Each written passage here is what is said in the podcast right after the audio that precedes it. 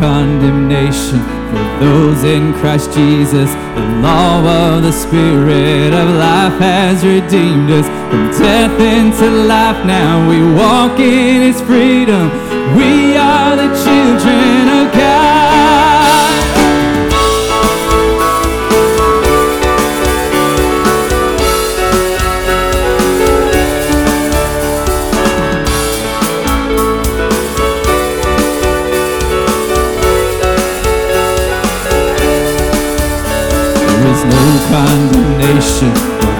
Those in Christ Jesus. The law of the Spirit of life has redeemed us from death into life. Now we walk in His freedom. We are the children of God. So we sing out as brothers, sing out as sisters. We are the children of God. And we are no longer slaves. He has given us new names. We are the children of God.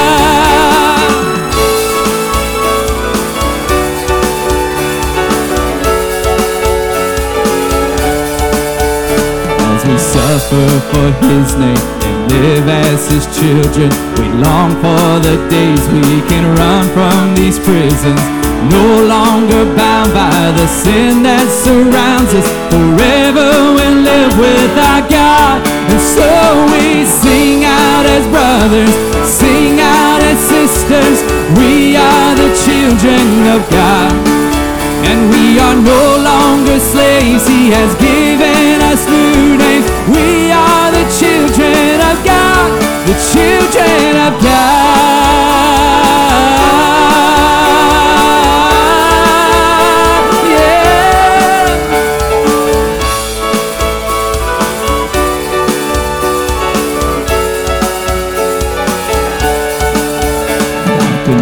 There is nothing in all of creation, no power of hell, neither angels or demons, not death or not life or not fear for tomorrow can separate us from his love.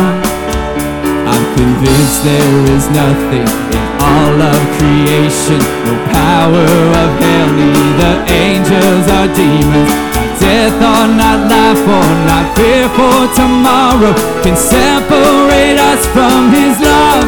And so we sing out as brothers, sing out as sisters, we are the children of God. And we are no longer slaves. He has given us new names. We are the children of God. So we sing out as brothers, sing out as sisters. Children of God.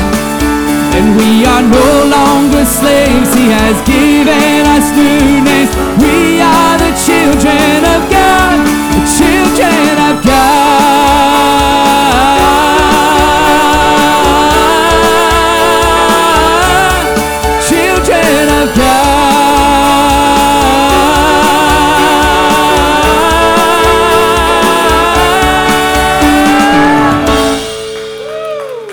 Good morning, Carpenter's Way. Uh, we have a treat for y'all this morning. I think we'll see if it's a treat or not. Uh, Miss Katie, one of our very own. Uh, as most of you guys know, she is. Uh, yeah, go ahead and give her a give her a hand real quick. She is uh, a missionary to Dominican Republic, and I'm not going to talk too much because she's going to share. But anyway, uh, if you guys are just, she, she's got a little 10 minute window here. She's going to kind of share about what she's doing. So yeah, take it away, Miss Katie. Let me get my notes. Do I use this one? Okay. The paper might look long, but it's not going to take that long. okay. Um, so, I'm Katie. For those who don't know me, hi. um, and most of you are familiar with Students International, and they are who I've been serving with these last two years in the Dominican Republic. Um, so, SI has a base in Guatemala, as you are familiar with, because we send a short term mission team there every summer. But SI also has two bases in the Dominican Republic, and I have had the joy of serving in both of them over these last two years in the Global Bridge program. I was in that program to earn my associate's degree, which I've finished up, and to learn Spanish by being immersed in the culture, but also to serve in sites that are very similar to those that are in Guatemala. So I want to share the mission statement of SI, and you can see this on their website, but it's very relevant to what they do in every single one of their bases all over the globe. So, what they do is they see students and the communities they serve transformed into the likeness of Christ and discovering their true calling. Um, so sorry. so, tomorrow, I'm leaving for the Dominican Republic again, but this time I'll be going as an intern. What that means is I won't be having classes. I'll have a lot more free time. I'll be able to pour into the community that I'm serving a lot more, and I'm really, really looking forward to that. God has done amazing work in me already, and I can't wait to see what He has next for me. So, to help give you a little glimpse of what I do, I've put together some photos. So, this first one, you can see me. These are the other Global Bridge girls and interns that were with me last year. And I put this up there because this is a very important aspect of what I do. It is not easy to leave home. I have so many beautiful relationships and friendships and family here, and I appreciate them so much more now. But what makes it a little easier is the family that I make over in the Dominican Republic. One thing that really keeps me going is knowing that we have God in common. So I have family all over the globe. Um, so, yes, these sisters that you see with me, they helped me through a lot. Like I said, God has worked on me a lot. Um, he has shaped me and molded me and helped me work through very difficult things. And it helped to kind of get away to work on those. But I definitely needed the support and the encouragement that these girls gave me along the way. So, this next photo is my host family. So, like in Guatemala, we do get to spend some time with a Dominican family. I got to live with them for a month. You can see my host mom and dad. On the far side on the couch is their daughter, and then the little tiny thing in the center is their grandson. He is so precious. Um, so cute. And I loved spending time with them and getting to know the culture even more and working on practicing my Spanish with them. And then the girl next to me is another of the interns. She was also with that family, so we're even more like sisters. We had the same Dominican family. Now for the site. This photo, you can see me. In the center is my amazing site leader, Daisy. She is from Colombia, but she has been working with SI in the Dominican Republic pretty much since SI has been a thing. She is full of so much wisdom, and she has a Bible verse for everything. I don't know how she does it, but she does. Every single situation. Um, and it's such an inspiration. She is very creative. We have a lot of similar interests. We're both very introverted, and it has been amazing to see someone be a good spiritual leader and still be introverted and still be able to take that time to recharge but not be limited by that. Like she is incredible the way she serves God. She's like my Dominican mom. I've got to, I've got to admit that. Um, so you can also see in these photos some American students, like in Guatemala, SI. I mean, in all of their bases, they bring in short-term teams. So those were some students that were serving with us in our women's social work site a little bit about the site. As you can see, the women are holding their new projects that they had just finished, and the girls that were visiting helped us finish them. So, what we do is we do crafts and art, and we show the women that we serve that they can make things with their hands and that they can make something beautiful that they can be proud of, and they don't have to spend a lot of money on it. And as they're working, we share the gospel with every class that we have. We get them in the Word and we encourage them. Daisy also does some one on one counseling with each of the people who come into our site just to see where they are in their life and where they are in their faith and to encourage them to get to know God and get in the Word. Next photo. We also serve little girls. These are some of the girls right after one of our art projects. I have loved for one thing, this site is so perfect for me because there are so many different things we do, and I, I can never choose just one thing. So I get to teach them art. I'm learning a lot myself on like how to make things. And with the little girls and the teenage girls, we do a lot of decor and stuff so they can have something to make their room look pretty, have something to decorate their own space because a lot of them in reality don't have their own space. If there are multiple siblings, they share a room. Some families have to share a room with parents and kids alike. And so we give them something that can be totally theirs, that they put the effort into, and they made themselves. This is another photo of me working with the women. We, I mean, again, we try to show them that they can develop skills, that they're culture really doesn't give them the option for. One of the main things we are working against in the women's social work site is just the sense of worthlessness that women have in that country. Many of our women come in with the mentality that they need to find a man, not necessarily marry him, just find a man who can support them and have children. And that's all they live for. And so we try to give them another option. We show them, you know, you have worth. You have worth that comes from God, not from anyone else. Um, one really cool thing is that we have lots of moms in our program, and their daughters are also in our program within our other classes. And so we are able to work against this generational cycle because we're working with everyone in the family that we can. These are our adolescent girls. This is one of our parties. Um, these girls have so much attitude, but also so much heart. Um, they are so precious, and I love getting to know them. They are they always come in excited and ready to learn. Something really cool is that we also work with Haitian girls. There are a lot of Haitian re- refugees in the Dominican Republic, and it's a very it can be very scary for them they come there illegally, and the government is set up completely against them so that citizenship is just not an option. And so there are times when the government officials will send the police through the towns, and if they see a Haitian, they'll pick them up and they'll take them back to Haiti, whether they've been born in the DR, whether they have family there waiting for them or not. It can happen at any time. And so we have a safe haven for our girls that they can come and be off the streets and learn Spanish. One of our girls in the very center, she doesn't speak Spanish. She speaks Haitian Creole. And so we give her an opportunity to learn so that she can, you know, thrive and survive in that country. Um, do I have another photo? Okay.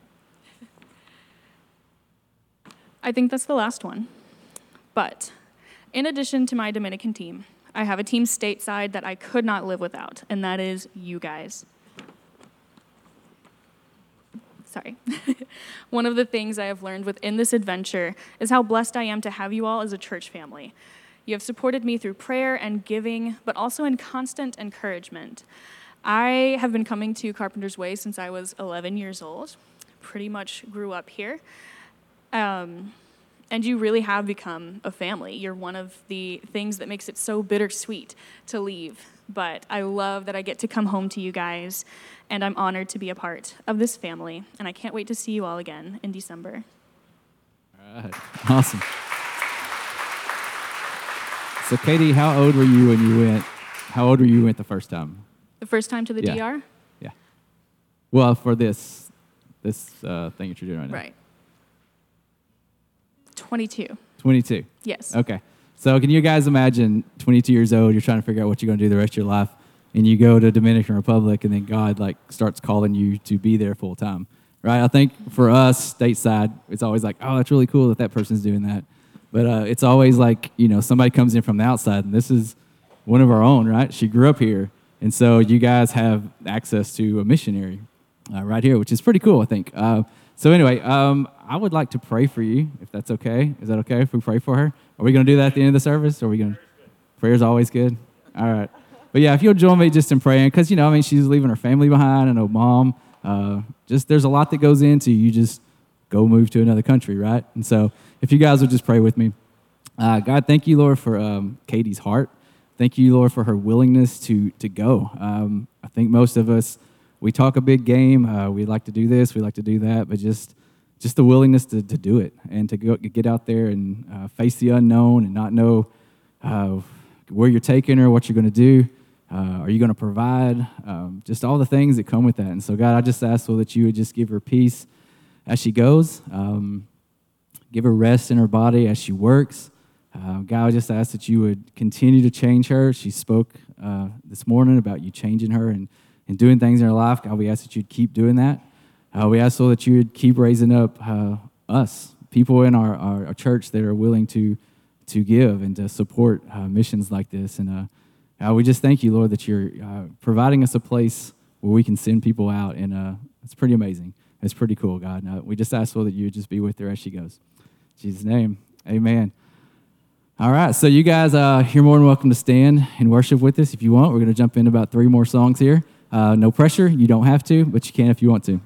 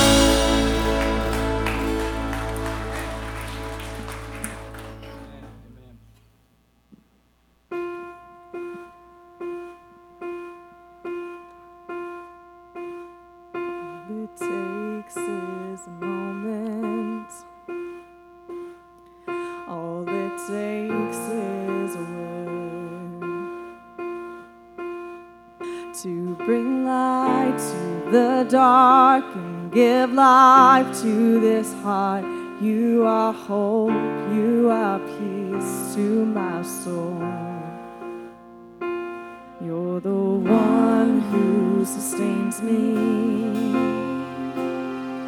You're the voice speaking truth. I could search all the earth to find something of worth, but all that I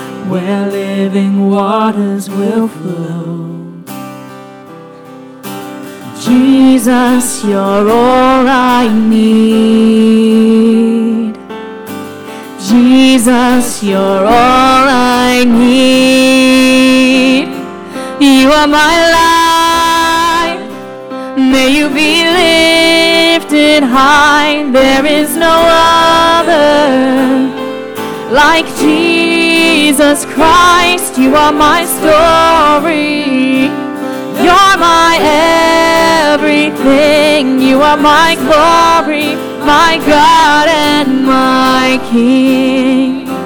You are my rock, and you never change. No, you never change.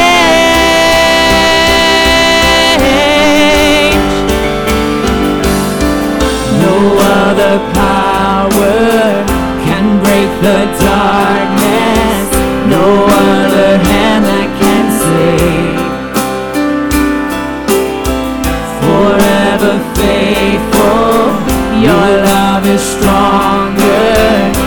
Trust in no other name. Oh, Jesus, you're all I need. Jesus, you're all I need. You are my life.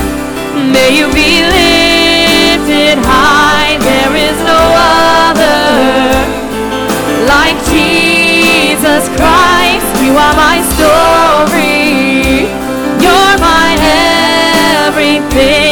are my glory, my God and my King.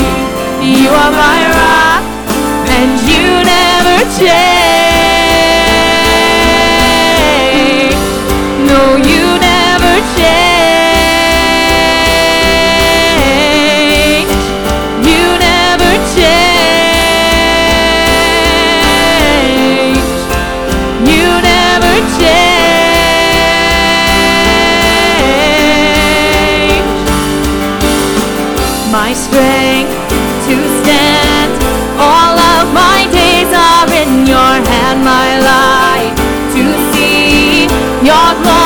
Goes before me, my strength to stand. All of my days are in your hand, my life to see. Your glory goes before me, my King. You reign, my rock, and you never change.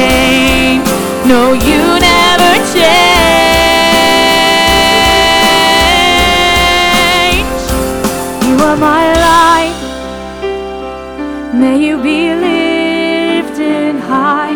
There is no other like you, Jesus Christ. You are my story. You're my everything. You are my glory, my God and my King. You are my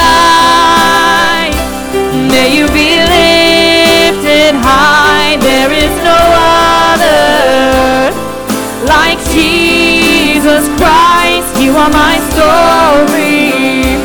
You're my everything. You are my glory, my God and my King. You are my rock, and you never change.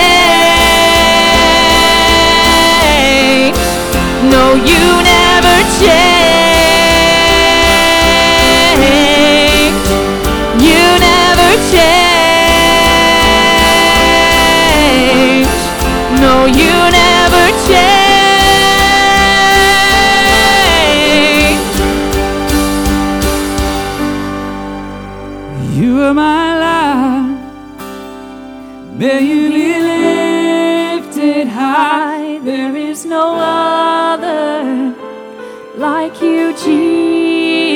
Christ. You are my story. You're my everything. You are my glory, my God and my King. You are my rock, and you never change. Thank you, God, that we can rest in that. We can rest in the fact, Lord, that you're doing amazing things on the other side of the world. You're doing amazing things right here in Lufkin. And God, did you, uh, you've called us your own to be a part of this. And God, that you never change. You're the same that you were before. You're the same that you're going to be next year. Uh, just let us take rest in that. Open our eyes, Lord. Open our hearts, our ears, uh, just to hear what you have to say this morning. In Jesus' name we pray. Amen.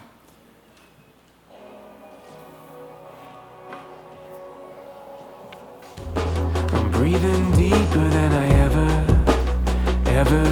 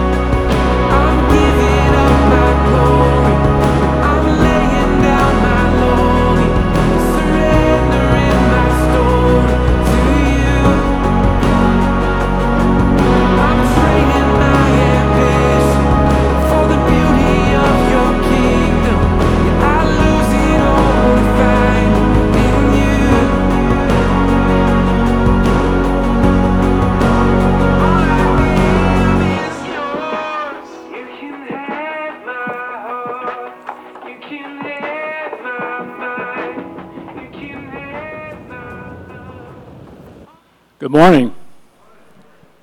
I, I, for those that don't know me, my name is Robert Grimes. I'm one of the missions pastor, pastors here. Jared Pig is the other missions pastor for Carpenter's Way.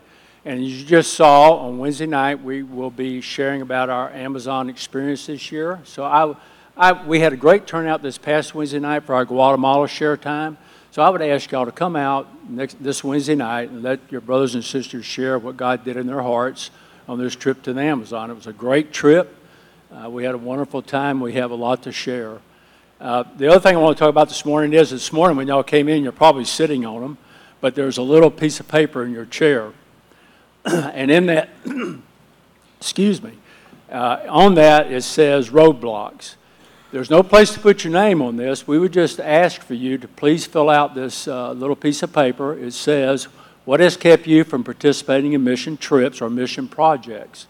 And just fill that out, and we're going to take that. We're going to look at these roadblocks that, are, that people have, and over the next several months, we're going to have some meetings, and we're going to talk about missions, how, they, how you develop missions, how you participate in missions, how you pay for missions, whatever those roadblocks may be, we will, we will be addressing. So please take a few minutes to do that, and just uh, you can leave it in the chair, or if you, as you walk out, you can put it back there on the table by the door and leave it there. We would greatly appreciate that if y'all would do that. So we're looking forward to a, to a great time on Wednesday night to share with y'all what happened on the Amazon this year, and I appreciate y'all's time. Thank you. Thank you, Robert. See, when I get up here and you clap, I never know if you're clapping for them or me, so I'm just going to pretend it's me. You're my favorite. Uh, a couple things. A couple things about that. Um, when he says we want to we want to figure those roadblocks out, one of the things that Robert and Jared has been talking about is doing mission trips in the states, uh, family mission trips.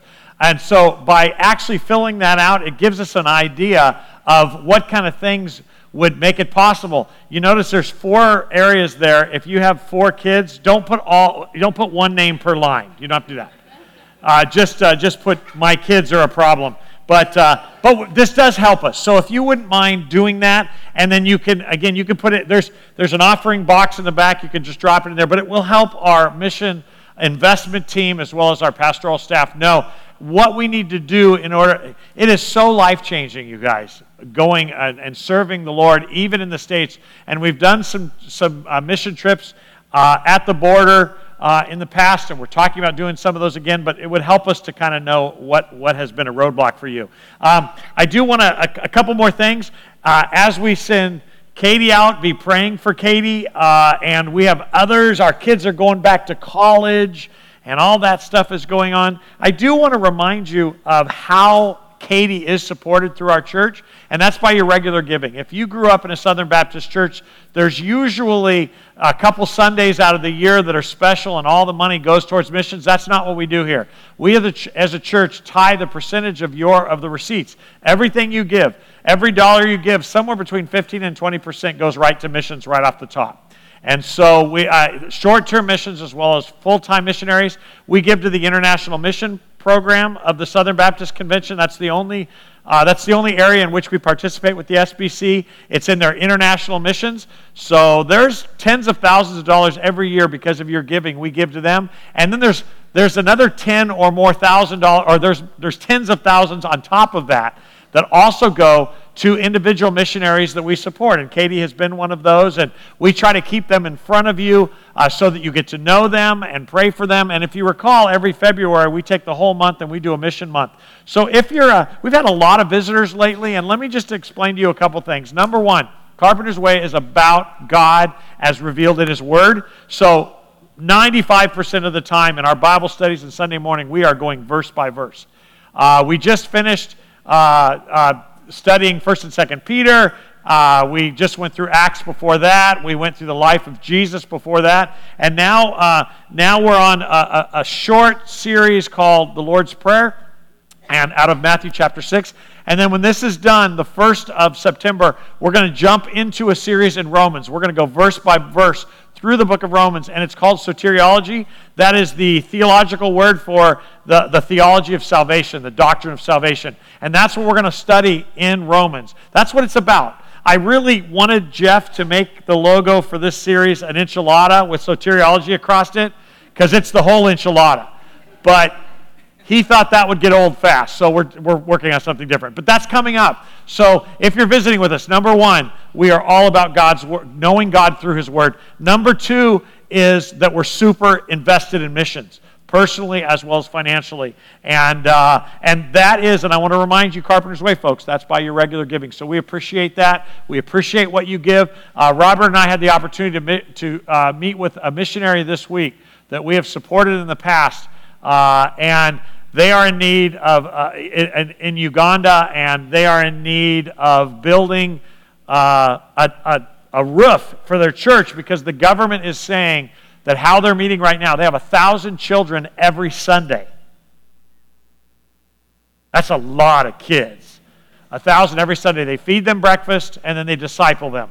And uh, the government you, y'all know about COVID and what's going on. Well, governments across the globe are trying to shut down churches through that. And so the church, they're coming in each week and they are telling them that unless they, uh, the, unfortunately, the government has too many kids in this place, it's not allowed. So you either bribe me or you have to, we're going to shut you down. So every week, hundreds of dollars are going out, which is a lot of money in Uganda, at different inspectors, and they need to build this shelter, and it's, it's, it's an enormous amount. And we're talking about how we can help as a church, and uh, that will be through your regular giving as well. So thank you so much for your faithful giving. Uh, I know it's been a busy summer. Keep giving so we can be involved in the global mission that God has uh, called us to. And uh, Wednesday night, come check out what it's like to go on a short term mission trip. If you have never been on a mission trip, just come out and see what God does through that. Um, uh, I also want to thank you for your participation in ministry. We mentioned last Sunday that we had lots of needs. We're rebuilding after COVID. Uh, some of our, some of our, uh, the people that have worked in our children's ministry just simply because of health reasons or otherwise are not able to come back and serve. So we're rebuilding all of our disciplers. And uh, many of you stepped forward last week, and we want to thank you. We have two major needs left, uh, left that I wanted to make you aware of. Uh, if you have kids coming on Wednesday nights, we need a couple dads to, to hang around and help with those kids. Uh, that's the first thing. Um, number two, uh, on Sunday morning, you just saw the sign for GPS. Uh, the children up through third grade, they go to a service that's geared for them where the gospel is presented and it's very, very clear. And over the past couple years, we've had one family mostly who've done it and they're burning out. We're, we're uh, right? You're not burning out. You guys are so kind. And what are you doing in here? Who's watching the kids? I don't know. We don't know. So, see what's happening? See what's happening? They're getting cocky over there, okay? Actually, I said, I said you guys were in there last week and you were in here too. So, uh, Alicia, that's what you get. I'm the second string when it comes to kids' ministries. But what we need is two more couples that are willing to serve a quarter of the year because what we'd like to have is one couple overseeing that ministry a quarter. That makes sense? That's four couples. And so there's a way for some of you to minister as couples. Now, look, we're not just looking for anybody. Uh, there are background checks, but we also want people to have a heart for discipleship for kids. But we do want to throw those out there and make you aware. For uh, if you're if you're looking for a part-time job, our, our Tuesday and Thursday Mother's Day out job, our program is also looking for a couple people. So again, we're rebuilding. Many of you have responded, and maybe the Lord is prompting you. These are areas you can serve. If you have some questions as you leave to the right, there's a table out there uh, that they can answer your questions about children's ministries. And then uh, if you're visiting with us, though, as you leave, there's a CW table out there where my dad and my Karen host that table, and they can ask questions about Bible studies and stuff like that, or any questions about the church. They would love to answer those questions or get you in touch with somebody who can. So that's all the announcements we have today. And, and you're going to have to listen fast today. So before I jump into the text, I want to tell you that while we go verse by verse through things, what I'm actually teaching you, what we're actually learning together, is doctrine. Super important stuff. And I'm, I'm so concerned that you and I, who grew up in the church, and even if you did, that salvation, the gospel, salvation through faith in Christ alone, has so been centered on hell that once our kids get saved or once we get saved, it's like, whoo, I don't have to worry about anything else. And that is not the gospel Jesus talked about. And this morning in the Lord's Prayer, the section of the prayer we're at, is a difficult section because it says something otherwise. And so I need you this morning. It is 20 after. I'm going to be done by 11, I promise. But I need you to stick with me because I'm going to take you through a ton of scripture. And actually, when we get to Romans, this is what it's going to be all about. But I pray that God allows me to teach you the whole gospel. The church has so dumbed this story down that people think this is just about hell, and it's, and it's not. There's so much more. And so uh, let's jump in. Uh, Matthew 6, verse 7 says, When you pray, don't babble. I'm going to get you the context. Don't babble on and on as the Gentiles do. They think their prayers are answered merely by repeating their words again and again. Don't be like them, for your Father knows exactly what you need before you ask Him. Instead, pray like this Our Father in heaven, may your name be kept holy. May your kingdom come soon, and may your will be done on earth as it is in heaven. Give us today the food that we need. And then this, this next two lines are this week's text. And forgive us our sin as we forgive those who sin against us. Uh oh. And don't let us yield to temptation, but rescue us from the evil one. That'll be next week's study. But I didn't want to stop there this week because the very next two verses talk about what this morning's text is. If you forgive those who sin against you, your heavenly Father will forgive you. But if you refuse to forgive others, your Father will not forgive your sin. Seriously, that doesn't freak you out? Because there's lots of questions you should ask about this, like what is forgiveness and how much forgiveness is enough? And I was abused as a child. Does that mean I have to reconcile with that abuser? What's this all mean? I mean, that is a scary verse.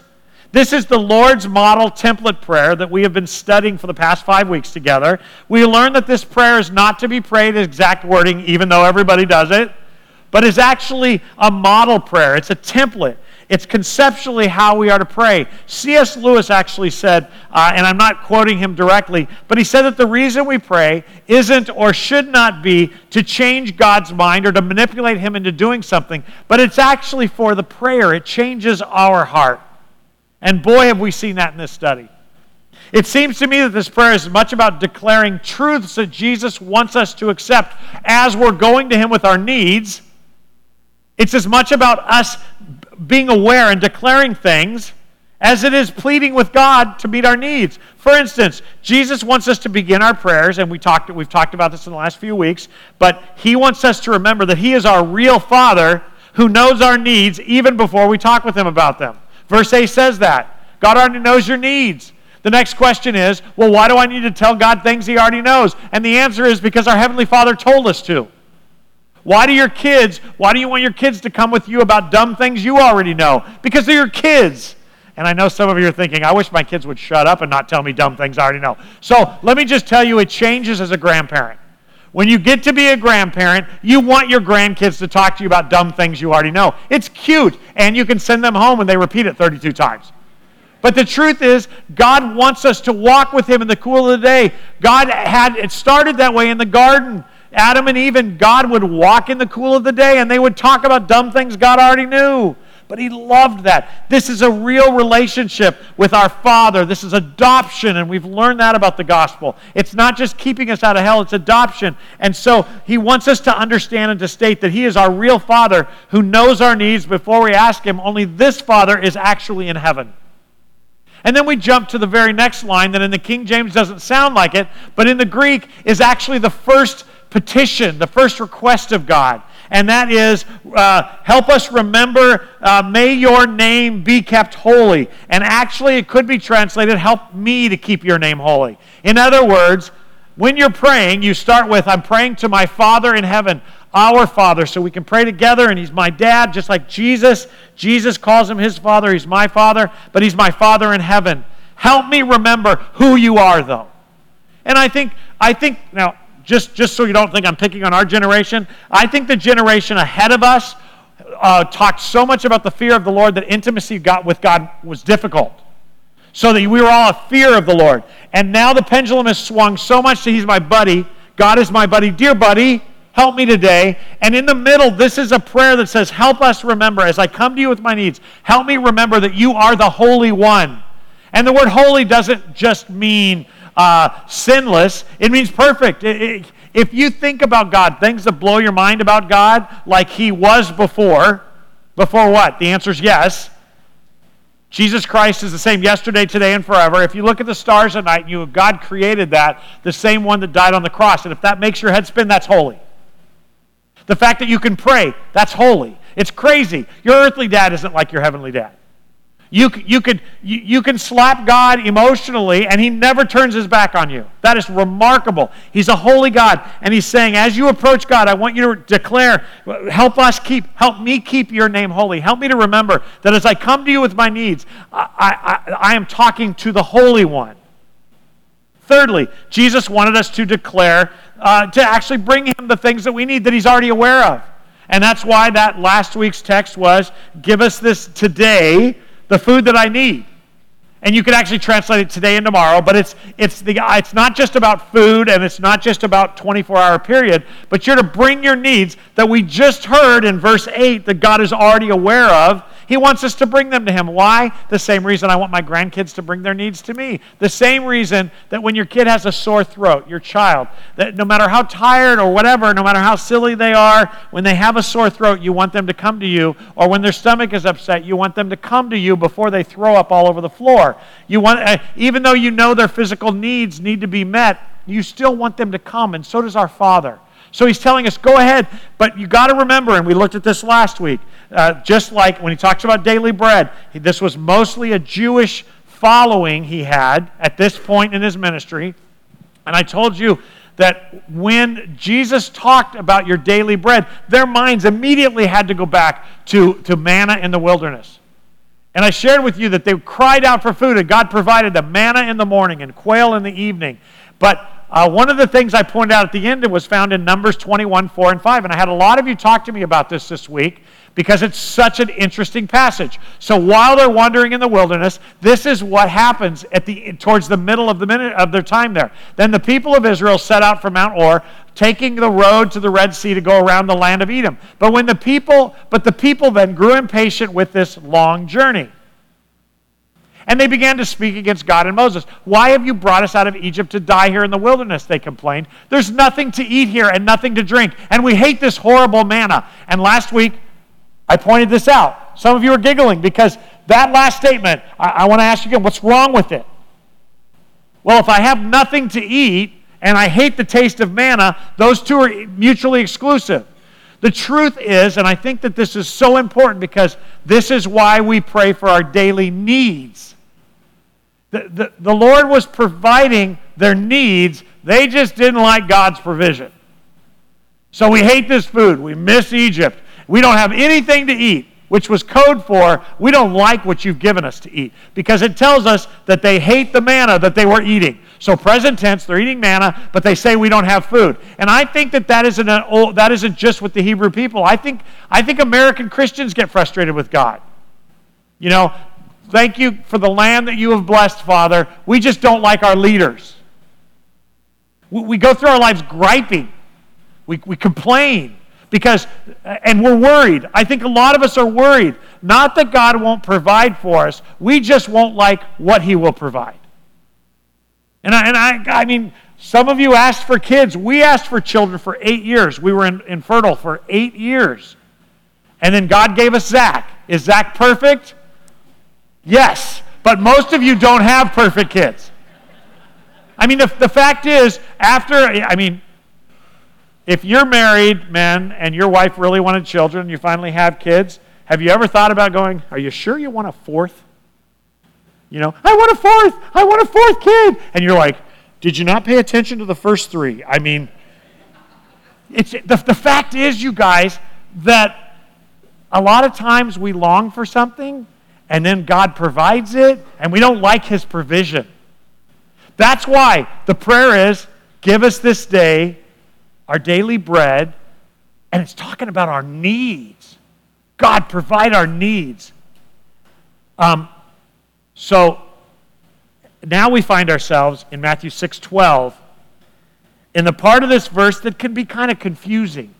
Forgive us our sins, and when we pray this in large groups at funerals, this is the part we don't think about. Forgive us our sins as we forgive those who have sinned against us. Wow. That's intense. But it actually gets downright scary when you look at verses 14 and 15, and I want you to look at that again. If you forgive those who, this is Jesus talking, if you forgive those who sin against you, your heavenly Father will forgive you. But if you refuse to forgive others, your Father will not forgive your sins. We should pray right now.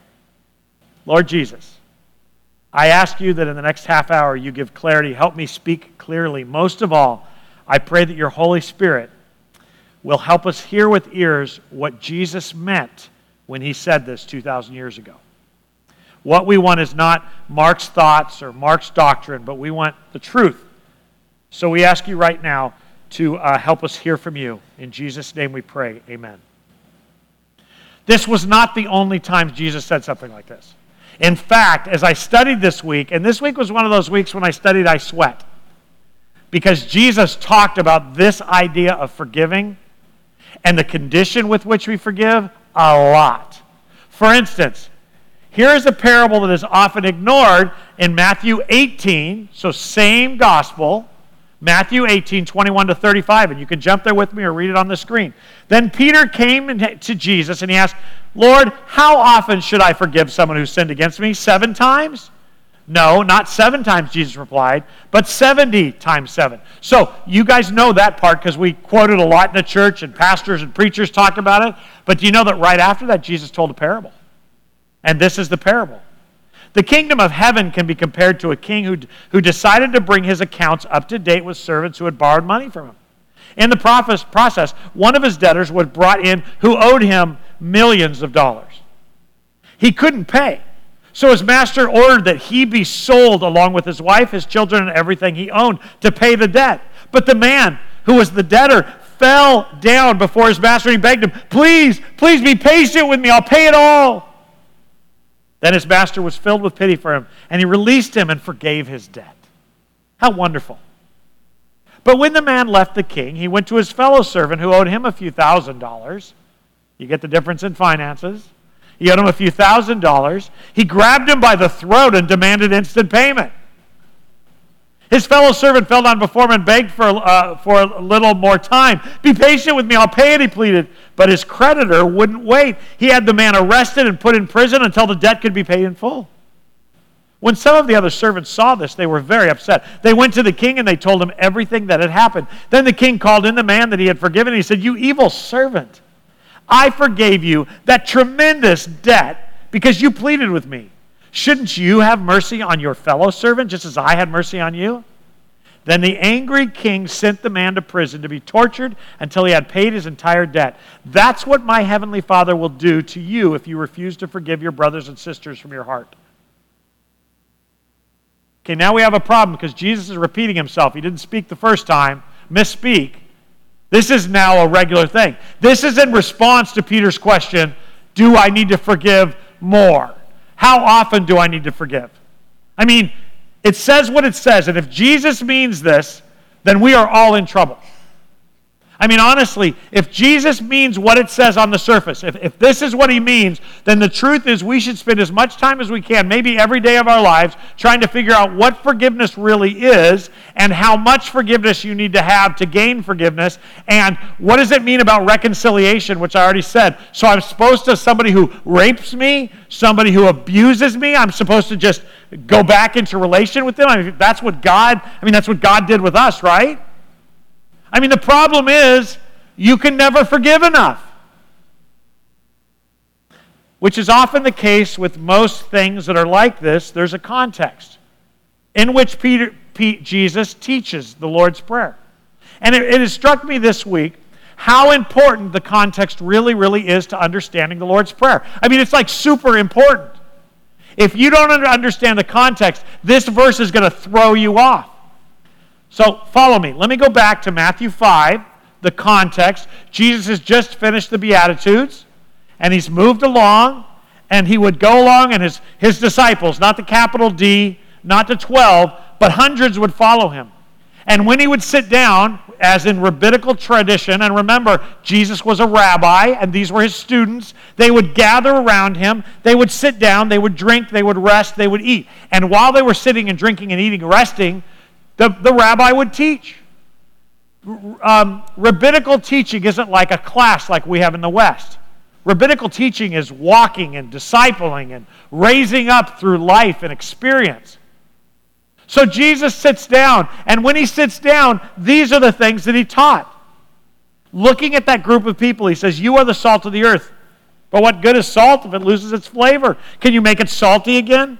It will be thrown out and trampled underfoot as worthless. You are the light of the world, like a city on a hilltop that cannot be hidden.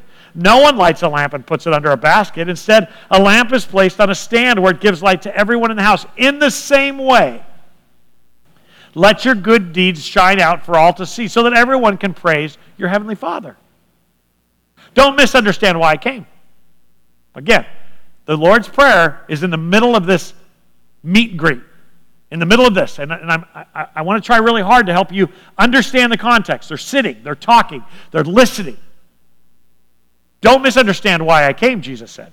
I didn't come to abolish the law of Moses or the writing of the prophets. I actually came to accomplish their, pur- their purpose. Hint, hint, hint, hint, hint. So Jesus just, you'll see why in a minute.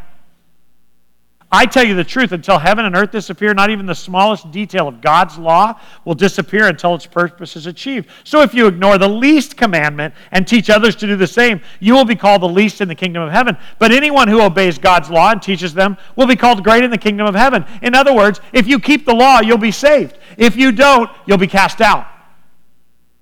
Verse 20. This is the first clue that we're in trouble. But I warn you, Unless your righteousness is better than the righteousness of the teachers of religious law and the Pharisees, you will never enter the kingdom of God. To which everybody sitting there went, Excuse me? I've got to be more moral? I've got to be more law abiding than the rabbis and Pharisees? Than you? Jesus just said that.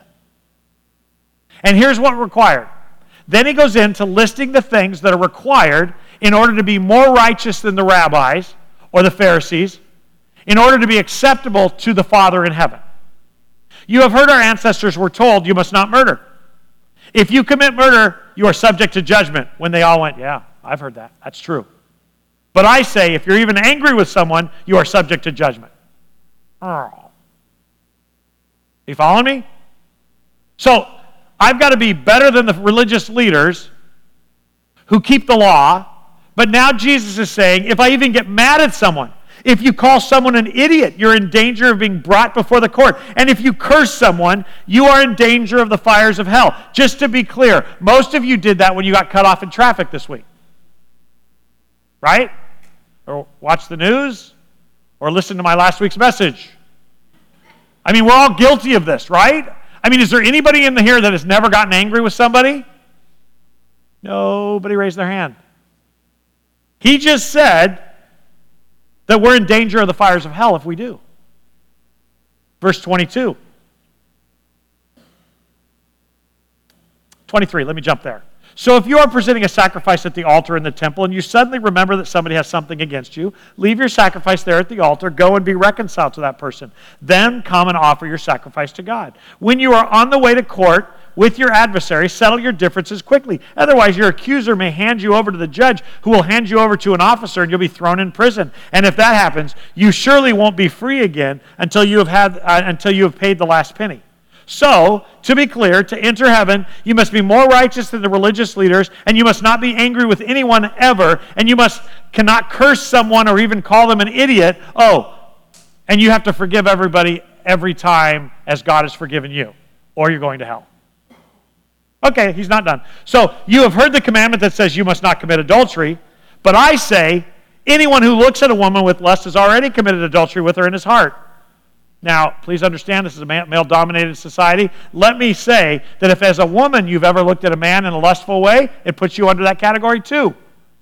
So now, committing adultery isn't going to a hotel, it's actually looking and lusting. That's God's standard. So if your eye, and you want to know how serious he is? If your eye, even your good eye, causes you to lust, gouge it out and throw it away. It's better for you to lose one part of your body than your whole body to be thrown in hell. What? I'm going to be thrown in hell not just for lack of forgiveness. I'm going to be thrown in hell because my righteousness isn't as better than the Pharisees. Now I'm thrown in hell because I've even lusted in my mind. Now, I've never done that, but all of you have. You, you, you get the problem here. So he goes on. And if your hand, even your stronger hand, causes you to sin, cut it off. Throw it away. It's better to lose one part of your body than your whole body to be thrown in hell. In case you're keeping track. No anger. No calling anybody an idiot. Must be more righteous than the religious leaders. No lusting, because that's adultery. And if you don't forgive and do all those things, and you still don't forgive as God has forgiven you, you're going to be thrown into hell. Oh, and by the way, if you think that you've never lusted, let me tell you that he's not done with the adultery part. Verse 31 You have heard that the law says a man can divorce his wife by merely giving her a written notice of divorce. I say that a man who divorces his wife, unless she has been unfaithful, actually causes her to commit adultery, and anyone who marries a divorced woman also commits adultery. Half of you just gasp. Guess what happens to adulterers? They're thrown in hell. Same things that happens to angry, idiot calling, less than righteous unforgivers, God casts you out. You have also heard, and at this point, I think all of his disciples are going, Why are we following this guy? We're in trouble. I mean, this is really a scary passage. You have heard, uh, you have heard that our ancestors were told, You must not break your vows. You must carry out the vows you make to the Lord. But I say, Don't make vows. Don't say by heaven, because heaven is God's throne. And don't say by the earth, because the earth is a footstool. And do not say by Jerusalem, for Jerusalem is the city of a great king. Do not even say by my head, for you can't turn one of your hair white or black. Just a simple yes, I will, or no, I won't. Anything beyond that is from the evil one. So now, to swear, to put a vow, to put your hand on the Bible when you're in court is actually sin. Okay, this is annoying. You have heard the law that says that he, every time he says you have heard the law, you can your heart let your heart sink. Because Jesus just said, and I know you're going, well, I'm a Gentile, so these laws don't apply to me. The problem is the laws that the Jews had reflect God's value system. You see the problem here? I mean, you're already, but I'm not, gonna, I'm not done yet. So we're in verse 38. Here we go. You have heard the law says uh, that punishment must match the injury, an eye for an eye, a tooth for a tooth. But I say, don't resist an evil person. If someone slaps you on the right cheek, offer the other cheek also. How many of you have uh, concealed weapons license in this room? I mean, I, I know. I just, I just got declared a liberal, so let me just say I have one as well. I just renewed it. But I, am supposed to let somebody slap me. What about it? Doesn't say shooting, so I guess that's okay. If you're sued in court and your shirt is taken from you, give them your coat also. If a soldier demands that you carry his gear for a mile, carry it two miles. Give it, give to those who ask, and don't turn away from those who want to borrow. wow, okay. He's not done. You have heard the law that says, love your neighbor and hate your enemy, but I say, love your enemies. You got to be kidding. They wear their pants about around their knees. And they cut me off in traffic, and their cars bounce. And they are pushing an immoral agenda. How can I love them? I say, love your enemies. Pray for those who persecute you. So, if the government comes after us in this room, the instruction is God's value system is that we not only let them take us, we still pray for them and we love them. Well, God's crazy. Or maybe we're sinful. We'll just keep going. Um, in that way, you will be acting as true children of your Father in heaven, for he gives his sunlight to both evil and good, and sends rain on the just and the unjust alike. If you love only those who love you, what reward is there for that? Even correct, corrupt tax collectors do that much. If you're kind only to your friends, how different are you from anyone? Even pagans do that. You ready for the ultimate standard? Here we go. Put it up there for me, Louise. This is it. Uh, wah, wah, wah, wah. Yes, that's right. He said, I guess we're all going down. You see, that's the problem. The problem is, we have, even in America, we've reset a new, we have a new rule of laws. See, what we have done too in the church is we've made it just about hell. And the problem is, if you're just being saved from hell, the, you're not good enough. And by the way, the context of the prayer is this You are to be perfect, even as your Father in heaven is perfect. Um, to be clear, rather than count, continuing down this path of, of lifting, listing all of the things that will get them sent to hell or judged by the judge, Jesus summarizes the standard in that last verse. I don't have the time to tell you all the things you're doing wrong, so let me just do it. You, as my disciple, are to be perfect as my Father is perfect. I believe at this moment, and I'm still thinking contextually, I believe at this moment that the followers or disciples of Rabbi Jesus who hears this teaching for that moment are not worried about food. And we talked about this last week. I don't think they're worried about food. They might have been 15 minutes before this. What are we having for dinner tonight? But they're not worried about that because they believe in Rabbi Jesus. What they're worried about now is salvation. How can I be made right with God? How do I do that? If the demand is that I've got to be perfect like, like the Father's perfect, I'm in trouble. And that's when Jesus introduces the prayer. Your Father knows exactly what you need even before you ask Him. Pause. So after they're freaking out, before, I'm sorry, before they start into the prayer, they're freaking out. We're in trouble. We're in big trouble. And Jesus knows what they need. We need forgiveness. We need something more than the law. And Jesus says, Your Father knows exactly what you need even before you ask Him. So pray like this Our Father in heaven, may your name be kept holy. May your kingdom come soon. May your will be done on earth as it is in heaven. Give us today the food that we need. And forgive us our sins as we have also forgiven those who sin against us. And don't let us yield to temptation, but rescue us from the evil one. So now Jesus, who just told them that they're not measuring up, is saying, You can run to Him. And if you forgive those who sin against you, prayer over. Now he goes back to the freak out message. If you don't, if you forgive those who sin against you, your father will forgive you. But if you refuse to forgive others, your father will not forgive you. This is where I've got to hurry up because my time is going to run short. What Jesus is doing in this text, and what I want you to understand, my Christian brothers and sisters, is this that the Gospels are the old covenant. Jesus is in this until he goes to the cross, they're still under the law. And these religious people are following Jesus, who's promised them as a rabbi to amp it up, to make it better. And so they're following him and they expect him to help them measure up, to answer the religious questions that the Pharisees and the, and the religious leaders weren't answering. The problem is, what Jesus is doing in the three and a half years of ministry until he goes to the cross is he setting up their need for a Savior.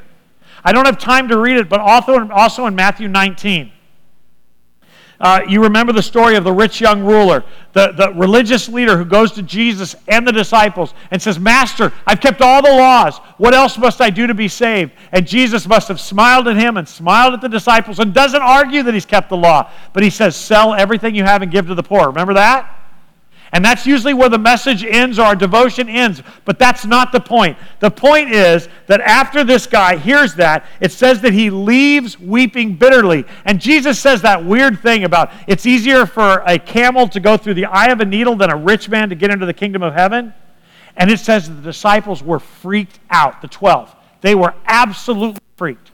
It says that they were astonished. Verse 25, if you can, if you can get there, uh, Louise. They were astonished and they asked the question, the question that was on their minds then who in the world can be saved? And Jesus answers it. He looked at them intently, the Greek says. Look at that, it's on the screen. Who can be saved? This is the 12. This is Peter and John and James, Bartholomew, and the others you've never heard of. Who can be saved? If that guy can't be saved, if we've got to keep the law, who can be saved? And he looks at them intently. And when the scripture says that Jesus looks intently, it means it. Listen, boys. Humanly speaking, it's impossible. But with God, everything is possible. What the heck does that have to do with anything? Jesus says, You follow me. Because the gospel, I got to read it, Romans 3 21. But now God has shown us a way to be made right with Him. What's that next line? Read it for me. What? I, I, I can be a murderer? I can be an adulterer? I can be an unforgiver. I, I, can, I can break the Sabbath. I can use another version of the Bible besides the King James. It's not in there, but some people would think it was in there. God has shown us a way to be made right with Him without keeping the requirements of the law, as was promised in the writing of Moses and the prophets long ago. We are made right with God by placing our faith in Jesus Christ. And this is true for everyone who believes, no matter who we are. For everyone has sinned and Jesus spent three years pointing that out. If you came in here this morning thinking you're a good person, you might be a good person from human standards. But if you're, if you're listening to Jesus' expectations and his Father's in heaven, you're not a good person. And the good news is the gospel saves not good people, it saves people like us Everyone has sinned. We all fall short of God's glorious standard. Yet God, in His grace, freely makes us right in His sight. And He did this through Christ Jesus when He freed us from the penalty of our sins. To be clear, you're still responsible for your sin, but He frees you from the penalty of what you've done the lack of forgiveness, the murder, the lust, the rape, the whatever you've done in the secret places of your heart, the unforgiveness, calling someone an idiot. He takes that and He, go, he, he, he applies grace to it. You can be forgiven of that.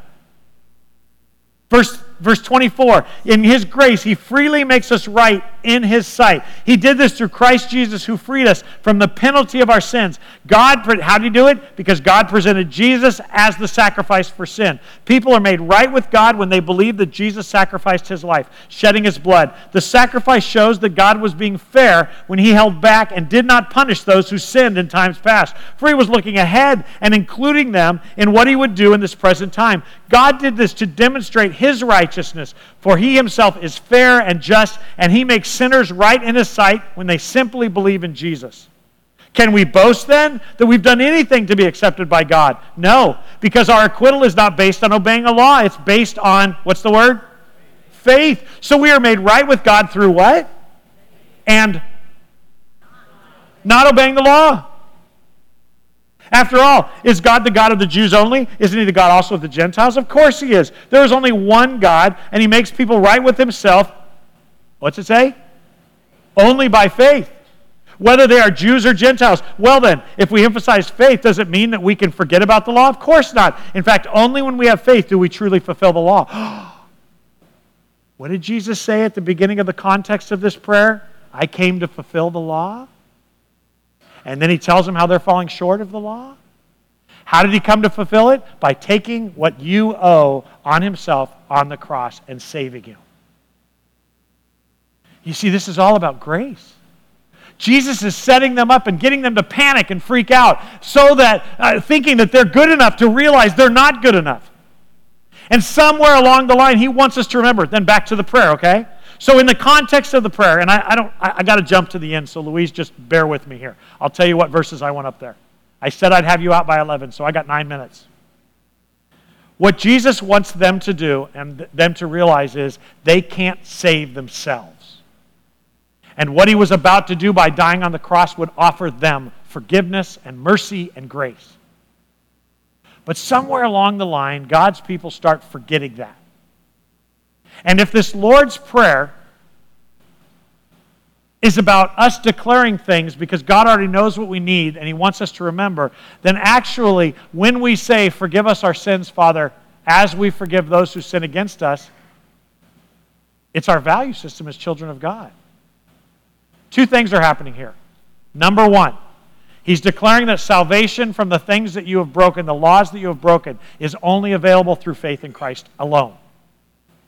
You are here this morning or watching online, and I'm here to tell you that salvation is through faith in Christ alone, and all who call upon the name of the Lord will be saved. If you confess with your mouth Jesus as Lord, He will forgive our sins. You can be saved. But here's the problem this was never about you not going to hell, it was about you and your Father. It was about a relationship. And the reason we're still here, and we studied this in 1st and 2nd Peter, is we're exiles, and our job here is to live the values of the kingdom. And that's why in that prayer, Jesus isn't messing with their hearts there. He's having us declare something. And that is, Father, forgive me my sins as I forgive those who have sinned against me. It's not a first I forgive and then you forgive. It's actually the opposite. Because you have forgiven me, now I need to forgive others. Or better said, because you have been forgiven, you better be forgiven for. Yeah, that better be your attitude. And, brothers and sisters, I do not think that's the attitude of most of the church today. We look at people who are gay and we look down our noses at them and we smirk and we say how wicked they are. We look at people on the other side of the political aisle and we hate them. We talk with a rhetoric that has nothing to do with the kingdom. We've put all, many of us have put all of our emphasis in, or all of our hope in the next election, which is going to be just as nasty as the last election and the one before that and the one before that. We put all of our hope in everybody but Jesus. And it is time for us to realize that God knows our needs. He is the Lord. We should want His will be done on earth as it is in heaven. That we do have needs we want Him to fill, but we should be satisfied with them even if they don't taste good at times. We should trust Him. And on top of it, as we live our lives, we must be a forgiven a forgiving family because my goodness, we have been forgiven so much more like a million dollar debt. And what people owe you in this community when they pour tea on you or you get bad service at, at Home Depot or wherever you get it, that ain't nothing in comparison to what God has shown, the grace He's shown. And I believe, and, and, and look, I am not anti American. I love this country. I'm thankful that this morning I'm not afraid of being arrested. And I've been in countries where that is not the case. But I got to tell you something. There's too many of us that bought that our sacred document is the Constitution of the United States, that starts with that you have the right given by God to pursue happiness, and that is horse pucky. You have the right to live sacrificially because He has sacrificed Himself for us. When we go to heaven, we get eternity. Everything for us is there. You already have all things stored up in heaven where moth and, and thief and rust can't destroy. We can afford to lose in this life because we win in the next. And the problem is, we're trying to win in both, so we have our hands in one world and the next, and we wonder why there's no power in Christendom today. It's because we're trying, we're using the world's tools to grow God's family, and it doesn't work. If you are not saved this morning, then Jesus Christ is the answer, not the church. If you are saved this morning, start acting like the Savior. Who haven't you forgiven? I'm not saying reconcile with them if they have abused you. That's not what we're talking about here. But understand that living in an unforgiving way is like drinking poison and expecting the other person to die. It won't work. You're not hurting them, they're doing just fine. But God has shown you and I immeasurable mercy. And that's why the context of the Lord's Prayer is so important because Jesus points it out before he says, Come and pray. I mean, I, honestly, if I had been sitting in this group, I think now that I've been studying this for six weeks, if I had been sitting there when Jesus taught this, I would honestly, the last thing on my mind is learning how to pray. The first thing on my mind is figuring out how to fix the problem, and that is here's the weird thing even if I could fix it today and I could keep all the laws from now on, the problem is I started flawed. I'm going to go back to an example and then I'm going to close in prayer. I'm going to, I, I used to use the example of an omelet. I love omelets a lot. My girls don't like breakfast foods. It's depressing. It's the one thing I gave up for my wife. I, I love breakfast. I've given up a lot, sweetheart, but you're worth it. I love an omelet. And I don't mean some wimpy three egg omelet. I like a 32 egg omelet. the funny thing about an omelet, and you, you guys are Southerners, so you like chorizo and salsa, unless you don't like eggs, and then you're weird. But you know, you can have the world's best omelet, but if one of the eggs is rotten, you're going to spend the next two days throwing up. You know that, right?